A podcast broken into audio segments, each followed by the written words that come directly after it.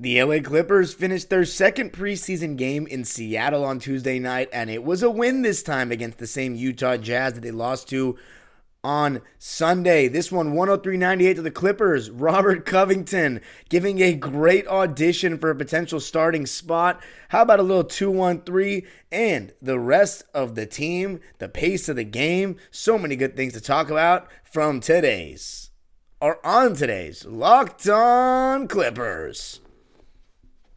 You are Locked On Clippers, your daily Los Angeles Clippers podcast, part of the Locked On Podcast Network. Your team every day.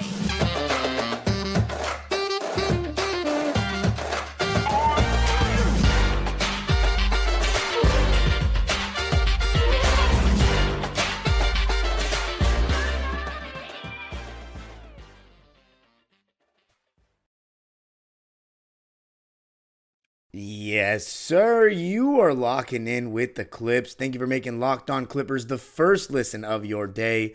Your team every day. I'm your host, Darian Vaziri, born and raised in LA and going into my 19th season as a Clipper fan this fall. You can also follow me on Twitter and Instagram at Dime Dropper Pod and subscribe to my own YouTube channel, Dime Dropper, for even more LA Clipper and LA sports content. And Locked On Clippers is free and available on all your favorite podcast platforms, including YouTube. I want you to let me know who you thought was the most impressive player in the game, or why don't you just give me your thoughts on the game in general? Because the Clippers basketball is back, and it feels so good to be talking about actual games again.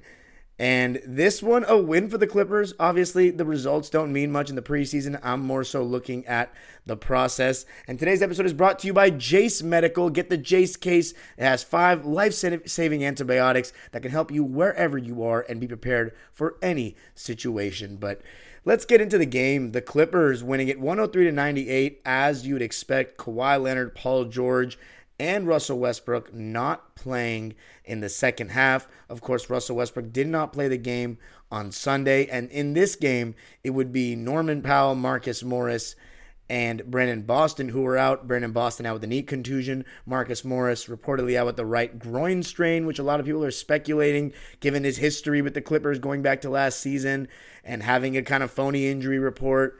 Or it was health and safety last year for senior, and then he had an injury when he was cleared apparently. Coincidentally, right when he got taken out of the starting lineup. So, with his name in trade rumors so much and having been traded for a second before it fell through, that Malcolm Brogdon trade, he was that was going to send him to the Clippers and send Marcus Morris to Washington, didn't happen. So the franchise literally traded him. And so he must feel a certain type of way. Right now, he's not playing. I have no further sources on whether he actually has a groin strain or not. I myself actually have a little bit of a left groin strain right now from playing basketball. But point is, we didn't have senior. Norman Powell was at first listed out with right groin strain, but then they said it was a healthy scratch. So just giving him a little bit of a rest. So I'm okay with that. But the starting lineup is one of the proposed starting lineups for many Clipper fans that we saw tonight or on uh, Tuesday night, and that was Russ Kawhi, Paul George, Robert Covington at the four, and Ivica Zubac. And I was so ecstatic to see 22 minutes for Rocco, who only got five on Sunday night. And man, because he got the most minutes of anyone on the team besides Amir Coffey and Moussa Diabate, who, if I'm not mistaken, got all those in the second half. I know Actually, no, Moussa didn't because Zoo, I'm happy I remembered this. Zoo actually checked out of the game after only five minutes. He was he had four points, was two for three, had a really nice rim run right underneath the basket, and Paul George found him on a nice pass to his outside hand that got him right into his little drop step for a lefty layup. But Zoo was listed out for the rest of the game with back spasms. Ty Lue downplayed his, the seriousness of the injury after the game, so hopefully Zubac is okay. I think he's okay. We've got a week before the next game against the Denver Nuggets at the Staples Center, which I will be at and debuting the new supporters section that the Clippers have uh, t- introduced this season. I'll talk about that more a little bit at the end if you want to know what I'm saying. But let's go right into the important stuff, and that's Robert Covington and the impact that he made in this game. I've talked about how great it looks like when we have Rocco, Paul, and Kawhi on the court together because their length and size just really shrinks the floor for the opposition. It makes passes that look like they're there not be there. It makes are scrambling when we have to close out and recover and help and recover much quicker, much better. There's just a lot of long arms out there in shot contests, and Robert Covington is the head of the snake. Kawhi Leonard, we talk about his hands all the time. But Robert Covington, as Brian Sieman says, the fastest hands in the West, but some of the best hands I've ever seen in the NBA, up there with the Chris Pauls and Clyde Frazier's of the world. He's got some great hands. And in this game, he got four blocks and two steals. And some of them were blocks on jump shots that I just did not think he was going to get to. And it just seems as though he's got those magic hands that just are, the ball is just magnetized, or his hands are just magnetized to the ball. A couple times he stripped the ball and went off somebody's knee out of bounds. And you know what happens when the Clippers force turnovers. And something that's been a consistent thing that Ty Lue has repeated throughout this training camp and post or preseason is the possession battle, winning the possession battle, and how the Clippers did not do a good enough job of that last season. And that comes from taking care of the ball and rebounding. And the Clippers in this game shot three more shots than the Jazz, 93 to their 90. Also shot more free throws, 24 to their 20. Turned the ball over 14 times to their 16 and re- out rebounded them 48 to 51. So the Clippers, I don't have the possession battle number off the top of my head, but given all those stats, they definitely won it. And it's part of the reason why they won the game. And Robert Covington was part of what the vision really could be for this Clipper team. He even had some good moments on the ball. However, I'll say this. The Utah Jazz are a team that went big, right? As I said in the last episode, John Collins playing the three. Lauri Markkanen playing the four and Walker Kessler at the five. That's a really big front line given that John Collins has played power forward his entire NBA career. So the Clippers went big with Robert Covington, knowing that their quickest guards are THT and Collin Sexton in the starting lineup. And even though Collin Sexton is pretty quick, Paul George didn't seem to have too many issues, although he was guarding THT and it seemed like Russ was guarding Sexton. But Paul George and Russ were doing a fine job. Lauri Markin is obviously their best player. And the Clippers are obviously so switchable. They were switching a lot tonight or on Tuesday night. They were switching a lot of off ball screens. And of course, one through four. But the off ball screens in the Clippers need to be very careful when they switch those. They need to be sharp on their communication because you're a step behind, you're a step late. An NBA shooter is popping out to the three point line. That's all the daylight they need to get a clean look off. And despite the fact that the Clippers won this game, the Jazz had a pretty bad shooting night from three, as did the Clippers, but they had a decent amount of open looks and they just didn't make them. And those are going to fall when players start getting into regular season form. So when they switch off ball, the Clippers, they've got to be sharp. They're basically switching one through four. And let me tell you something with Robert Covington out there, as I said, the size, the length, he was doing well moving his feet. And again, for the second consecutive game, the Clippers' defensive intensity has been regular season like. I know the Jazz aren't a very good team. I don't think they're even going to make the play in, but they're still NBA players that you can't underestimate. And it's really just about the Clippers. I'm not worried about if they're playing the Shanghai Sharks. Their defensive intensity looks better than last season's regular season at times. And that starts from the top with Paul, Kawhi, and Russ. I think Paul and Kawhi have been really solid so far in the preseason defensively. Paul George in this game, he didn't have a good shooting night, but he really was fighting over screens, closing out well guarding THT, who was the star of this one for Utah. And Kawhi, despite the fact that he's not really had to guard the ball so much, his help defense has been great. He still has that same intimidation factor when he's around players shooting the ball. He's closing out, chasing guys off the line. So the effort overall has been really solid for the Clippers, and that was demonstrated by the fact that they only allowed 39 points in the first half when the big boys were playing for both teams. And I think that is awesome. Actually, I don't think, I know that's awesome. This roster is built with some decent defenders. Some guys that may not be the best on the ball, but great team defenders and a lot of size and length at the forward position. But last season we saw a criminal underusage of these kind of things by Ty. And I think that Ty Lue really learned his lesson and really has seen what his squad is and said, This season, I ain't playing.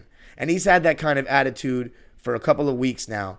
And to see the team kind of go out there and play with that kind of energy, two straight games in this preseason, they have completely outplayed the Jazz when the real players, the real rotation guys were playing. And they should. The Utah Jazz are not a team that's going to be competing with the Clippers in terms of what the end goal is supposed to be. At least, knock on wood, with the Clippers staying healthy, that's not a chance. If they're not healthy, then yes, Utah and the Clippers' records might not be that different. But we're playing for good health. Even with a little bit of injury, the Clippers still are better than Utah. I mean, and by the way, so the moral of the story here Robert Covington was everywhere defensively. And not only that, he was finishing in transition, had that and one over Collin Sexton early in the first half, was finishing around the rim. He was one for two from three, four for seven from the field, and finished with 11 points, three rebounds, an assist, two steals, and four blocks. And here's the thing when the Clipper defense is better, and they have guys like Kawhi Rocco and Paul George with long arms and good hands, and the athleticism of a Russ out there with Zoo. And I think it applies with Terrence, but in terms of creating steals, I think it's even better with Rocco. I think Terrence is just your better bet to stay in front of the ball, have better point of attack defense. But against a team like Utah that's a little bit more size oriented and less speed oriented, starting lineup wise, Robert Covington is a guy, so maybe you can alternate them. However, I do think it's better to have a set starting lineup. And Terrence Mann is still my vote. But I will say this after Tuesday night, Robert Covington has me thinking about it. He really does, because he clearly is still pretty good. And it further makes my cries, according to the haters, of how much better Rocco is than Marcus Morris so much more valid last season that I was begging. And it's not just me, so many other people. You know, the whole free Rocco campaign and all that stuff. It's nothing against Senior personally. We think Robert Covington is better at this stage and a better complement for our stars. And you're seeing why. His defense, help wise, and in the passing lanes, and just his activity with his hands is amazing and kickstarts the break. And as a team that wants to push pace, didn't get enough easy baskets last year, this is how you do it when you have a team that's not a movement team. Ty Lue talked about it. We're not a movement team. We're a very isolation, reg, like just like every other team. Isolation, pick and roll heavy, the basics, right? The basics. We have a little bit more motion than what we had with Glenn Rivers as our coach, but it's still a pretty stagnant offense that comes down to our best players creating.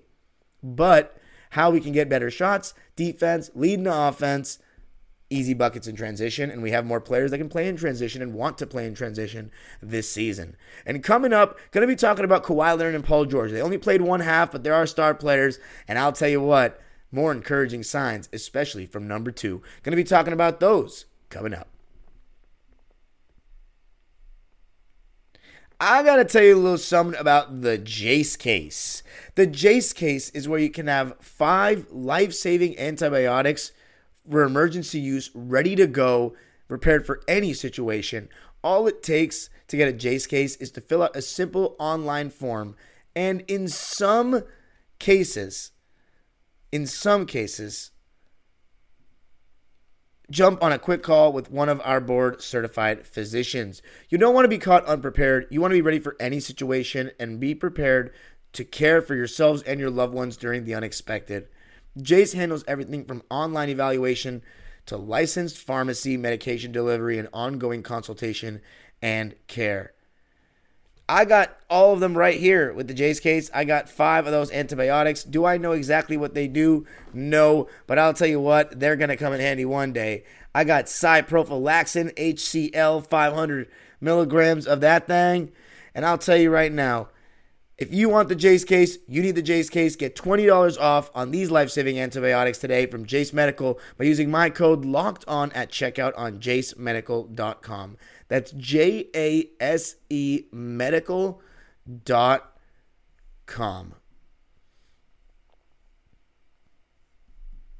Thanks for making Locked On Clippers your first listen every day. Every day is tomorrow on the show, going to be talking about why I think Ty Lue is in for a redemption season and why I'm saying that with some conviction. That's going to be on the Thursday show, so be prepared. And by the way, apologies for not having a Tuesday show. Just was really tired, got caught up with some other things, but I will be replacing that episode with a Saturday show, so I can still give you the five days a week because we are the only five day a week Clipper podcast. And this podcast is going to be talking about Kawhi and Paul on this day where the Clippers won it 103-98 on Tuesday night in Seattle over the Utah Jazz. And by the way, how about Steve Ballmer before the game? Can you guys believe that's our owner?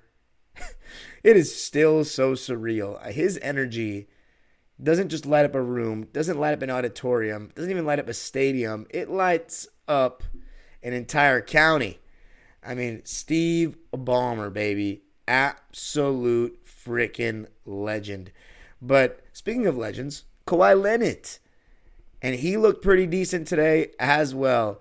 Kawhi started the game with a little running hook over Lauri Markkanen, who was tasked with guarding him to start the game. And then Kawhi went a little bit cold, a lot of threes, and he was playing a lot more off ball to start the game. And, you know, I made comments throughout the summer about Kawhi not being very quick off the catch.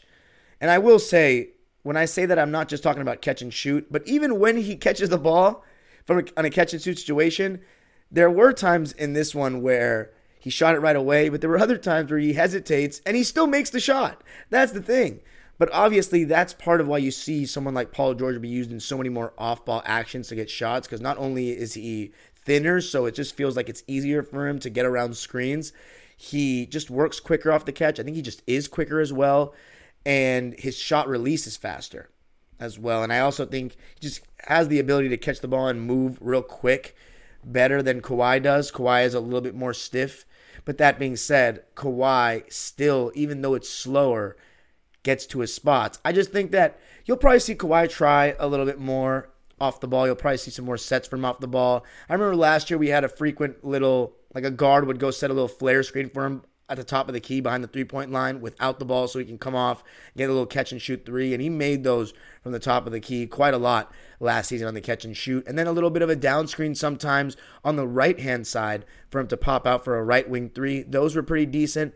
But when he catches the ball, I don't see him get run off the line real quick and attack that much. But it's mostly inside the arc where I say he's not really quick working off the catch. Not as much behind the three. Because here's the thing, right? I was thinking about it. Is Kawhi really that quick offensively ever? Like, he's not not necessarily like he doesn't have a good first step. He does to a degree, but he's more methodical. He plays at his own pace, his own speed. And listen, I'm not even using that as a knock. I don't think that faster is always better. I think what you're what's more effective. And Kawhi Leonard is effective. He plays at his own pace. He gets to his spots. He actually has spots. He can score from anywhere on the court.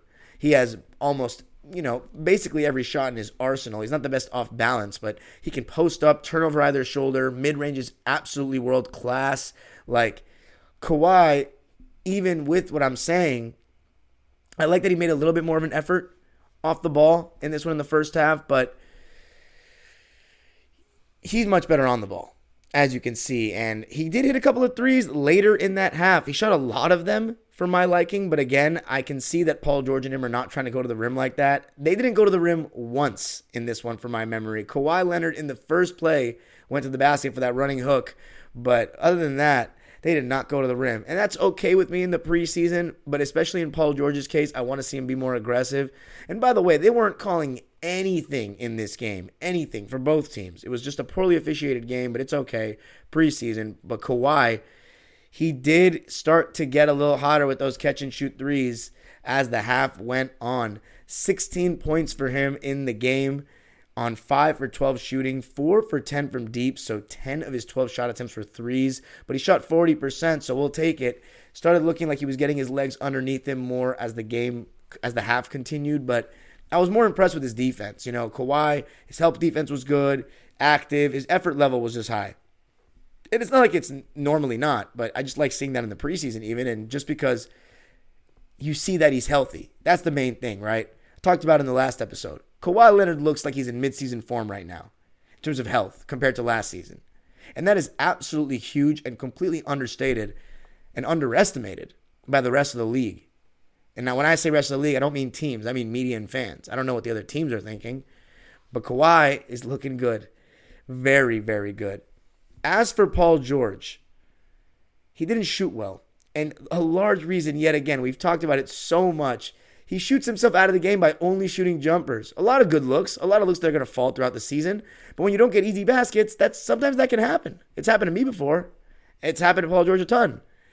Paul George still though made some really great passes. And when I say great passes, I don't mean his typical drive and kick or a decent read in the pick and roll. I mean passes out of nothing. He had that nice pass to Ivica Zubac that was perfectly to his outside hand. He had a nice pass when they blitzed him in a pick and roll to Mason Plumlee, who I'm going to talk about more in the third segment. Got an and one. So PG showed some really nice passes in this one.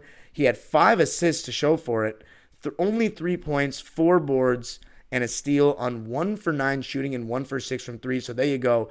Two thirds of his shots were threes, but having Paul George on the court is still a positive because of the other things that he does. And I think his defensive intensity and effort have been really good so far in the preseason. So Kawhi Leonard, Paul George looking pretty good. Kawhi Leonard, I can't wait to see more of him post up, more of him on the ball. It feels like he was, you know, trying to play off ball. And I think that's a, a large reason because Russ is in. But I still think he can play on ball when Russ is in as well. And coming up, going to talk more about Russ, the pace that he brings, and the rest of the guys, the Clipper bench.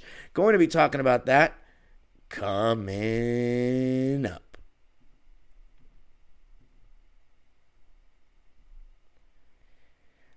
I got to tell you a little something about FanDuel. Snap into action this NFL season with FanDuel, America's number one sports book. The MLB playoffs are in full swing. The NBA is about to be ready to go preseason right now, and the NFL is in full bloom. Right now, new customers get $200 in bonus bets guaranteed when you place a $5 bet. That's $200 in bonus bets, win or lose.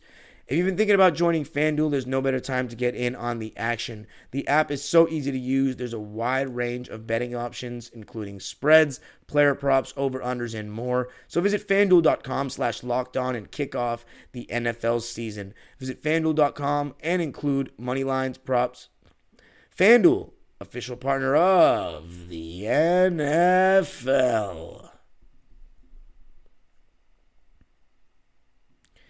All right. Let's talk a little bit about the other guys. Russell Westbrook for starters.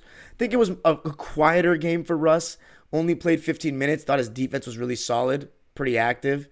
But he had a donut. He was the only player besides Jordan Miller for the Clippers that suited up tonight that had a donut. But he also only shot one time. So not a big deal. It was a catch and shoot right wing three. And again, it's still, that's part of the reason why I don't want Harden. I want Russ on the ball as much as possible. That's part of why I was saying. You know, Kawhi was trying his best to be a little more off the ball and take more catch and shoot threes. And I'm not opposed to Kawhi shooting catch and shoot threes, but I still want him to work out of the post and stuff. And we didn't see too much of that in this game. But it's preseason, so it's okay. But Russ, I thought there were some really great moments of him getting downhill, whether it be in semi transition or in the half court, even, and of course on the full blown break. Russell Westbrook is so fast that sometimes, still at this age, that you he's not even blown by his defender and teams are already loading up and overhelping. And at times I truly believe they are overhelping. I think you need to go make Russ one on make Russ go one on one and finish in traffic with somebody chasing him down or on his hip. But I'd rather them over help because Russ is such a good drive and kick guy. He's looking at pass, he's looking to make that read to an open man, and he got several guys open shots in this one. He had five rebounds, three assists, and two steals. He was only 0 for 1, as I said, 15 minutes of play, but he was a plus 14, which was the third highest in the game behind Paul George and Kawhi Leonard, who each played 20 minutes. So, of course, a lot of their minutes were shared, and Russell Westbrook wasn't as impactful as them per se. But all I care about is if the team plays well with Westbrook on the floor, and that is absolutely the case. Now, I want to say this I've mentioned several times that I think he can be that third option. When I say that, though, it's not going to be like as clear cut as, say, Jrue Holiday for the Bucks in 2020, um, 2021, or James Worthy for the Lakers in the 80s. You know what I'm saying? It's going to be where he has some tough games and he doesn't close. He's not shooting well. And we go with other guys. But he is going to be, I think, our third best player throughout the duration of the season. I think our third leading scorer will most likely be Norman Powell, who I'm going to talk about in another episode this week. Why some people are saying he looks expendable. I think I saw tonight or on Tuesday night why he is still needed on this team. But Russell Westbrook, solid, you know, I think he will be our third best player, but I don't think it's going to be very clear cut. I think it will be dependent on the game. And I think what makes Russell Westbrook great is that he's shown with the Clippers that he's okay with sometimes not ending games. He'll still be the biggest cheerleader on the bench, and right after the offseason, his price tag doesn't make Ty Lue play him and feel guilty about it the way it was across the hall. As far as the pace that Westbrook brings, it's not just been Westbrook. It's clearly been an effort from the entire team. And again, besides the little outlet pass, like he does to Tyrese Maxey in Philly, I don't think James Harden increases the pace. I think he wants the ball. He played a slow pace in Philly last year. He's more of a half court player, always has been, and is going to be pick and roll city. I think without Harden, our team will play faster, and that seems like what they want to do. And our defense will be better, which will lead to playing faster. Westbrook, Bones Hyland, KJ Martin, and even Mason Plumlee, which brings me to him. I thought Mason was really solid. He played 11 minutes. I don't even think he suited up in the second half but he showed not only a great finishing ability, some activity defensively where he got a steal and an inbounds and then finished, but what Mason brings is the ability to have your five handle the ball. And despite the fact that sometimes he thinks he's Magic Plumlee and not Mason Plumlee, he does give you another dimension of not only being able to pass out of the high post, which he's pretty good at. I don't know if he's an Isaiah Hartenstein, though, but he's pretty good.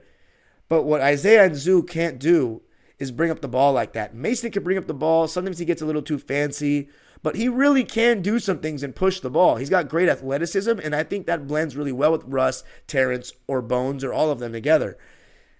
Makes me think is Mason more built for the starting lineup? But I truly believe Norman Bones, and depending on where Terrence is, I know KJ is going to come off the bench. More fast paced younger players will be on the bench I think that'll suit Mason more. And I think Zoo is better used playing with the starters, with Russ, with guys that are going to create easy baskets for him because Zoo's a big confidence guy. He's younger. Mason's more seasoned, been in the league, knows who he is. Zoo's still on the come up, and I think he really needs to be fed and get some easy points from those starters. And he's more of a half court center, and he's been our starting center for a couple of years. He's now the longest tenured Clippers, so I think he deserves that vote of faith. But that doesn't mean he should get more minutes every game. That's game dependent. If Mason's playing better, he should get more minutes. And I like the look of Mason in the preseason so far. As I mentioned in the last segment, PG got blitzed on a screen. Mason with a nice, quick, short roll, or more of a slip, I should say. It was like a slip screen because I think he knew they were going to at least hedge. Jordan Clarkson was going to hedge on Paul George. So he slipped and finished nicely at the rim against Lauri Markkanen. And then the other bucket I remember was the steal on the inbounds and finish with Kessler right behind him. Mason Plumlee filling up the stat sheet in this one seven points, five boards, two assists, and a steal on three for three shooting in 11 minutes. And if you remember last season, Mason had so many games where he shot 100% from the field. I think he has a real, real chance to be the field goal percentage leader this season. And how about Bones Hyland, who missed some shots? Again, his three ball wasn't going 0 for 3 from deep, so he's 0 for 9 in the preseason thus far.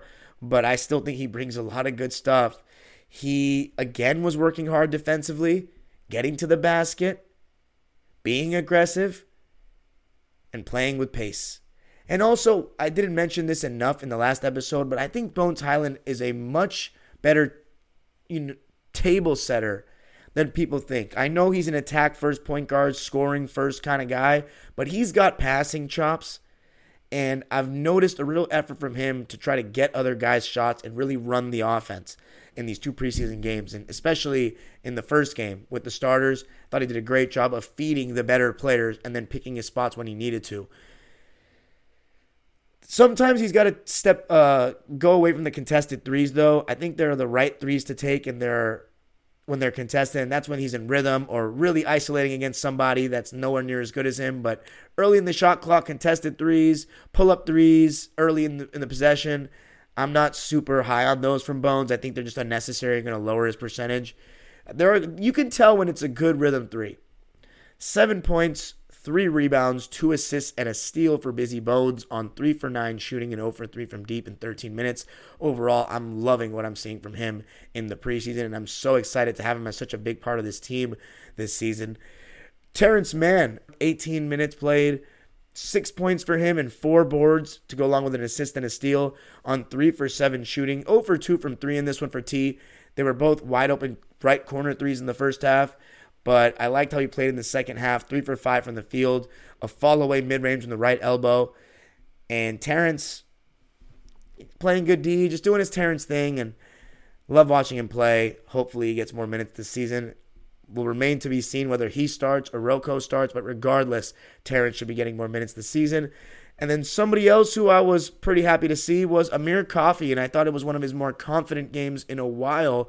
And I did say that last episode when he hit that three, hopefully it will be a spark of confidence. And he was much more aggressive, attacking the basket, playing defense, getting to the hole.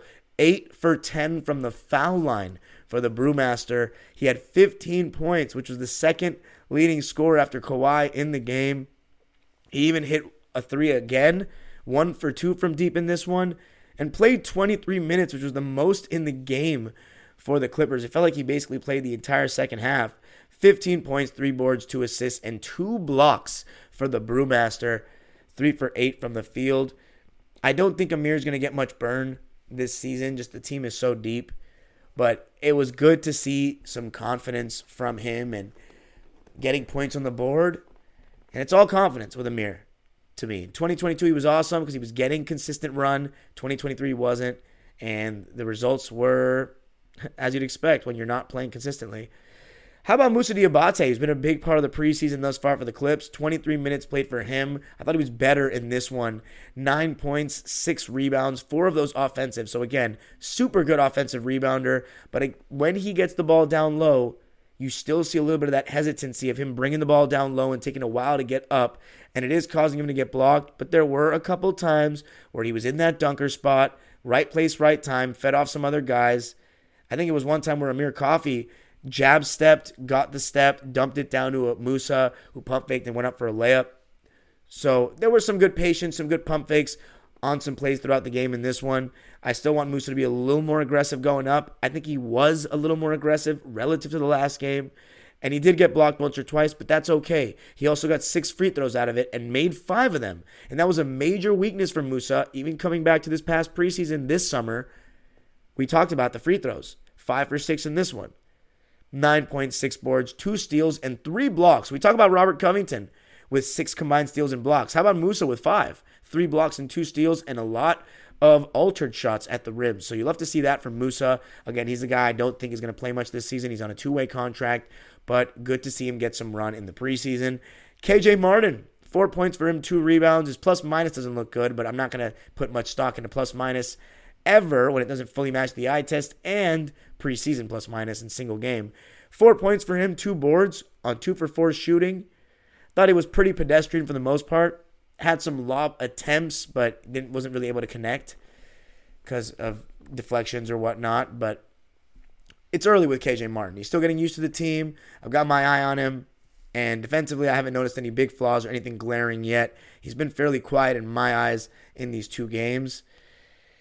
Then Kobe Brown had a rough shooting game, but he didn't really get attacked as much defensively in this game. And I think his size is really encouraging. And I like how confident he is trying to shoot the ball. Five points, five rebounds. You like to see the five rebounds on one for six shooting and one for four from three in 15 minutes. So not the best shooting night. I still don't think Kobe Brown is going to get minutes this season. And I don't know if he should even get minutes this season, but I like his confidence. And then last but certainly certainly not least, actually, I want to give Xavier Moon a shout out. Nine points, four rebounds, three assists. Xavier Moon's a solid basketball player. It was really funny to watch because when Terrence came out, it was really Amir Coffey and Xavier Moon trying to create everything for the Clippers. And you're not going to get great offense when it's those guys creating, no offense. But Xavier Moon still did enough to get the job done. Four for 10 from the field, one for two from three. For a little guy, he has really good elevation on his jump shot and has the ability to make tough shots. And he is a solid passer as well. Nine points, four rebounds, three assists, and a block for Xavier Moon in 19 minutes. And he plays with no fear, which I absolutely love and any coach would want. And last but not least, Nico Batum, who did not play the first preseason game. Nico, I think he looked decent. Seven points for him, three rebounds, three for seven from the field, and one for three from deep. He definitely looks a little bit washed. I think this is this would be the perfect final year. I still think he has a role on this team as a backup, but Robert Covington clearly looks better, more spry.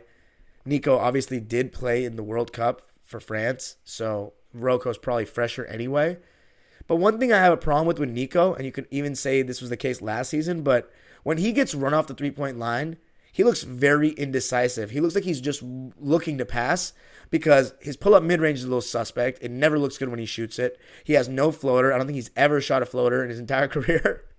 And he is a good passer, but when teams stay home, they're like inviting him to the basket, and he seems hesitant to attack the rim and like go try to dunk on someone. I mean, he doesn't have the same athleticism he once had, but he looks very hesitant to go in for contact. So just keep it keep your eye on that. But I still like seeing Nico back on the court. I'm a big fan. The last person that got playing time I didn't mention was Jordan Miller. Eight minutes, a donut, zero for zero. Not much to report there. A rebound and an assist. But overall, love what I saw from the clips. And it's really just reminding me like, we have a good team. We have a pretty good team. I'm not trying to get super encouraged or get super optimistic over postseason, but when we're healthy on preseason, I keep saying postseason, when we're healthy, we're pretty good. Kawhi's really good. Paul George is really good. Westbrook is good. And we have a deep team with a different dimension this year. And if Ty Lue looks like, or I should say, if Ty Lue goes with what we need defensive minded lineups with size and no small ball lineups, which, by the way, he has not gone too small in any of these first two games, then we are going to be good as long as we're healthy. We really can be great. Like on any given night, we should expect to possibly win the game if Kawhi and Paul, Russ, and basically, you know, we have, if we have those three guys and Zubac, we got a chance to beat anyone on a given night. I think we have a chance to beat anyone on a given night, period. But with those guys, I think we have a chance to be better than anyone, except maybe Denver. But anyway, that's it for me in this one. And by the way, the more faster they play, as I said, James Harden, I just don't see it. And I love the way Bones is playing. But the next game is next Tuesday against the defending champion Denver Nuggets. That's going to be at Crypto.com Arena or the Staples Center. I will be in attendance, and I can't wait but I actually can wait because I'm enjoying talking to you about Clipper basketball. And on the Thursday episode, going to be talking about why I think Ty Lue is ready for a redemption season and how he's going to show it. You can follow me on Twitter and Instagram at Dime Dropper Pod. Subscribe to my own YouTube channel, Dime Dropper, for even more LA Clipper and LA sports content and NBA content throughout the season. And Locked On Clippers is your place for all things LA Clippers, five days a week. Subscribe on YouTube, hit the notification bell so you know every single time we post a video, and comment anything about the game because Clipper basketball is freaking back, baby. And Amir Coffey, shout out to him, got Lawler's Law on this one. First to 100 wins. It's the law. And the Clippers got the win in this one. Yes, sir. We'll take it, even though it don't matter. I'm just encouraged with what I'm seeing. We're back, baby. We're so freaking back. The age old proverb continues go Clippers.